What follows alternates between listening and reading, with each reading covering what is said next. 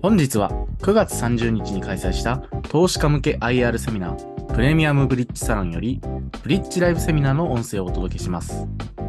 今回のテーマは竹蔵様による年末に向け米国株はどうなる？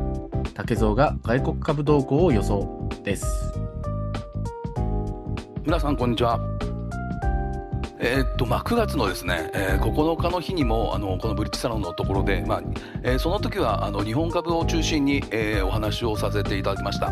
で次回になると思うんですが、まあ、10月の14日に、まあ、いろんなこうデータの取り方なのを、まあ、一番私がこう、えー、毎日、えー、データを取ってるんですが、まあ、そういう活用法などをまた10月の14日の日に、えー、お話しさせていただいてで今日はですね、まあ、あのアメリカ株なんかをちょっと中心にお話できたらなというふうに思っています。ます、えー、ただしですねちょっと今私が気になっているあのアクティブ ETF っていうのが今年、えー、9月の6日に、えー、6本、え、上場しました。でこのちょっと ETF がですね、え、今ご存知のようにあの新 NISA が、え、来年からまあ始まるわけですけど、え、私もいろんなこう投資セミナーなんかちょっとあの足を運んでいくんですがこの今新 NISA に対する、えー、興味を惹かれているあの若い方だったりですね。あとまああのちょっと、えー、年配の方でもご夫婦の、えー、方でこの新 NISA の話を聞きたいという方の、えー、層がすごい多い。であのこの証券会社もですね、まあ、ご存知のように、まあ、SBI 証券だったり、まあ、楽天証券がこれ手数料すべて無あの信用取引なんかを無料化するっていうことを、えー、やってですねこの辺りの今囲み囲い込みなんかも、激しくなっているというところだと思いますので、まあ、ちょっとその辺りのこのアクティブ ETF についてもですね、最後お話できたらなというふうに、思っています。えー、で早速ですけど、まあ、今日の、まあ、お題としてですね、まあ、1つ目にもこのアメリカ経済についてというところと、まあ、あとは、まあ、自分がこう注目するセクターあと注目株というところ。で今3番目にちょっとお伝えしました、えー、日本のこのアクティビティですね、まあ、これがちょっとお時間があればですねちょっとあのかいつまんでお話できたらなというふうに思っています。でままずですねこの今この始める前に、えー、一つ気になるニュースがですねあります、えー、それはあのアメリカの今このつなぎ予算ですね。これが今まだ決定していなくて明日の日本の、えー、午前11時10分ぐらいだったと思いますけどこれのところであのアメリカのちょっと予算がですね決まらなければえー、政府機関がこれ閉鎖になるっていうニュースが今あります。でこれが、まあ、あの週明けの日本市場にちょっと影響しなきゃいいなというふうには、えー、個人的に思っています、えー、まあ、あの今この、えー、アメリカ市場っていうのはですねやはり世界のナンバーワンの、えー、時価総額を誇る、えー、市場でありますので、えーまあ、そこで今この政府機関がもし閉鎖になればですね先週あ今週ですかえー、ムーディーズの方がですねひょっとしたらこれアメリカの国債を、えー、格下げするっていうニュースもありますので、えー、ちょっとあの週明けのこれ本当に明日あの予算が決まらなければ、え、ちょっと週明けの日本市場にも影響があるんじゃないかということをまず最初にお伝えしていきたいというふうに思っています。でまずですね、まあ、そのニュースはさておいて、まああのアメリカの金利ですね、えー、その決定するところが、まあ、FOMC になるんですけど、えーことえー、9月の19日、まあ、20日でですねこの FOMC、まあ、政策金利の発表があったんですけど、えー、これは、まあ、据え置いてですね、まあ、5.25から5.5というところであ、えー、なっているんですが、えー、ただし今後この政策金利見通しが2024年末ですね。来年にかけてまたこれ5.1%で再来年の2025年末にもこれ3.9%というふうになってこれ非常にアメリカの金利っていうのが今後も高止まりにするんじゃないかというのが今回のこの FOMC というところで分かってたというところだと思います。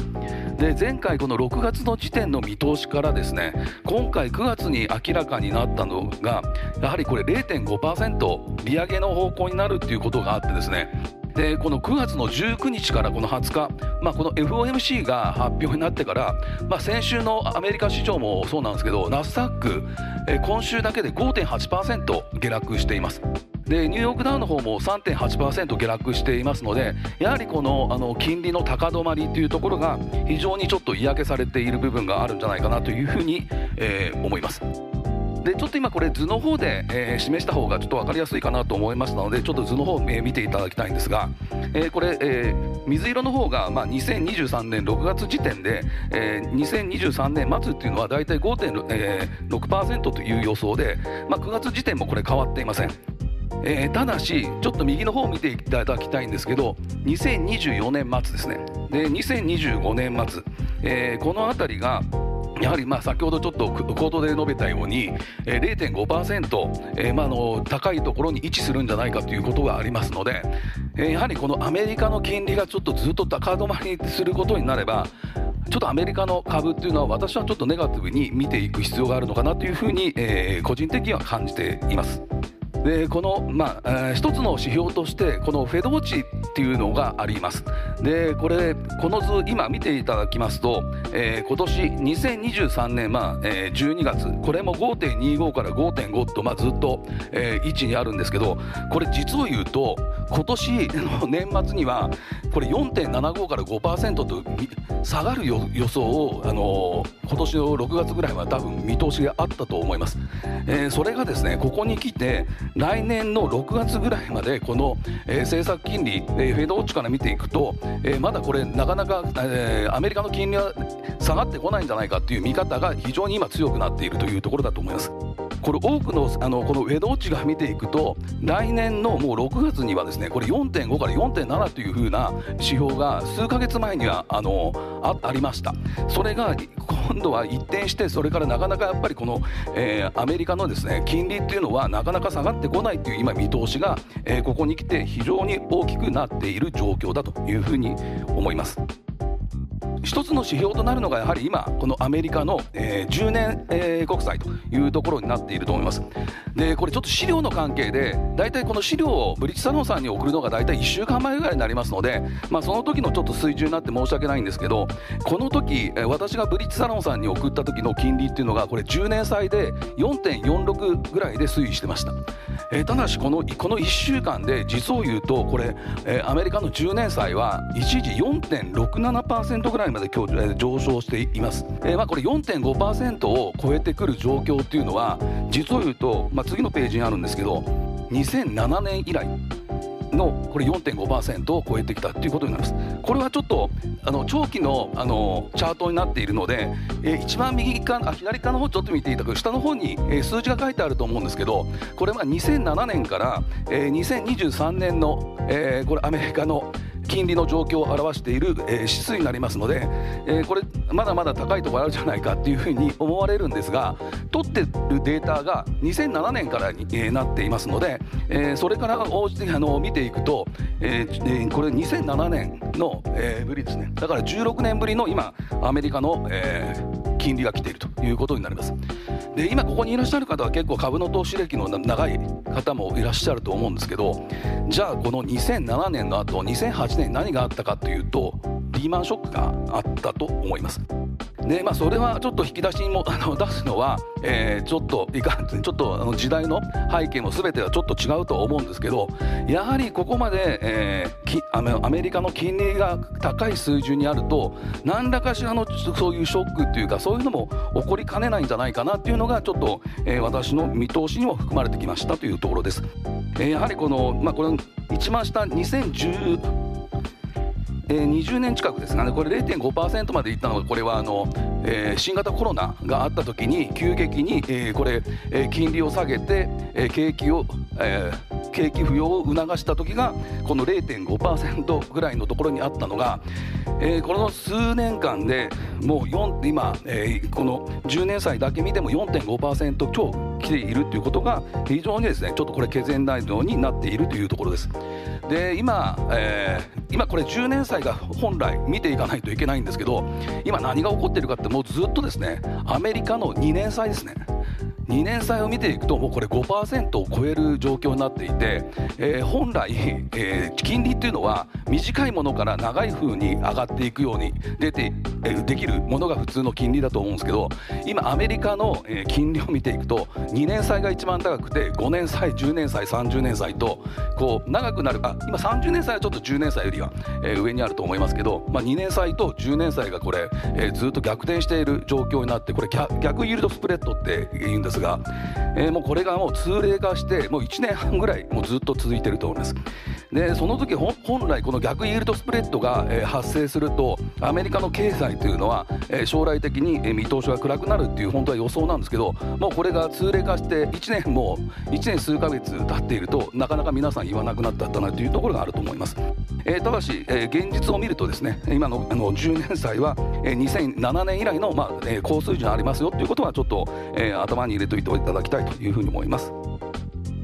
であとボストンの連銀のコリンズ総裁こちらの方もですね、えー、さらなる金融引き締めは、まあ、選択肢から外されていないということも述べられています、えー、同時に、えー、ボーマン理事という方もこれ講演でインフレは依然としてまた高すぎるということをおっしゃって FOMC これ一難取り上げして抑制的な水準で、えー、当面維持ということをまだ言っていますので、えー、これ今後ですね、えー、また金利が高止まりする可能性があるというふうに、えー、思います。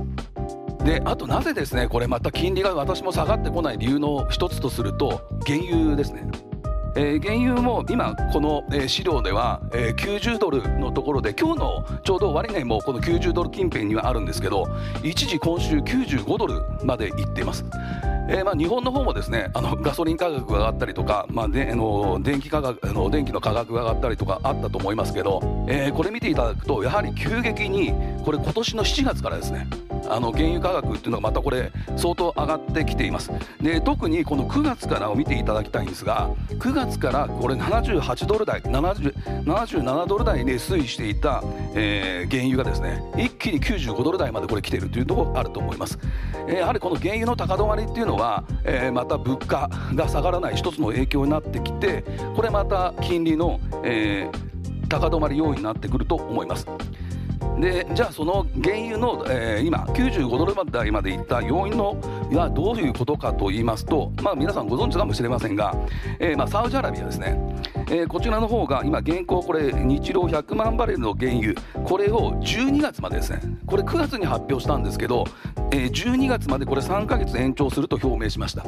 でその後またロシアこれも年末にかけて輸出量をまあ30万バレルまあ減らすという、発表をしたことによってってでこれ9月ですね9月に、サウジアラビアとロシアが発表したことによって原油価格が一気に高騰したっていうのがあると思います、えー、こういうこともちょっと踏まえてですね 今後もやっぱりちょっとアメリカ市場はちょっとね、えー、あのこのあの原油価格と金利これをずっとやっぱ見ていかないといけないのかなというふうに、えー、個人的には、え考えているというところです。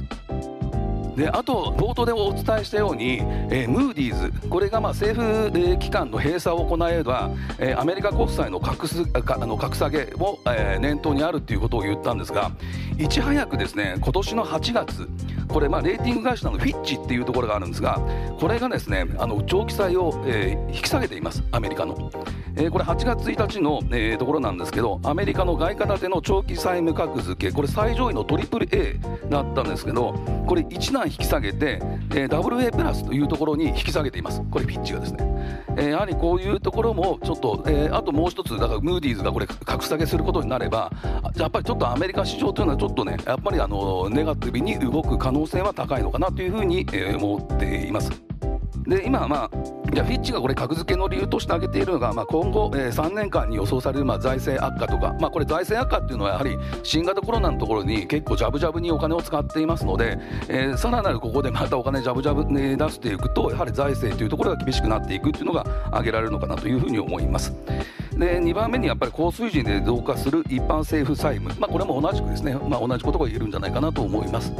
であと債務上限問題の助長になる、えー、膠着と土壇場での解決っていう、えー、ガバナンスの低下ってあるんですけど、まあ、今回の一つに挙げられるように、まあ、予算のですねこれがまた、えー、今決まらなくて、えー、政府の閉鎖に追い込まれるということは、えー、まあ強いて言えばこれ同じことを言われているようなことだと思いますので、えー、やっぱりこの債務上限問題と合わせて今度、えー、みなし予算の方もこれ決定しないのかということになればやはりそのかあの国債の格付けということが行われるというふうになってなっているのかなというふうに、え、思い。ます。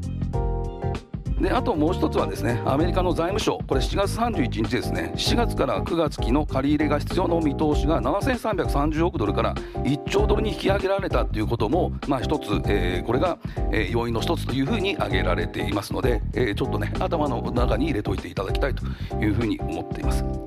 で前回あの9月の9日の日には私ちょっと日本市場のお話をさせていただきました。でその時日本市場の、えー、お話の時には私日本日本の方には不安材料はほぼほぼないというふうに考えていると言いました、えー、一つには今年あの東証が行っている、まあ、フォローアップ会議から、えー、PBR1 倍割れの企業に、まあこうえー、開示を求めたりして今日本企業のあのガバナンスも相当高まっていると思います。でまあ後ほど多分あので出てくるあの企業の方にもやはり今後あの株主資還元とか、まあ、そういうところを求める今投資家さんも多くなっていると思いますし、えー、企業の方も相当変わってきているというふうに思っています。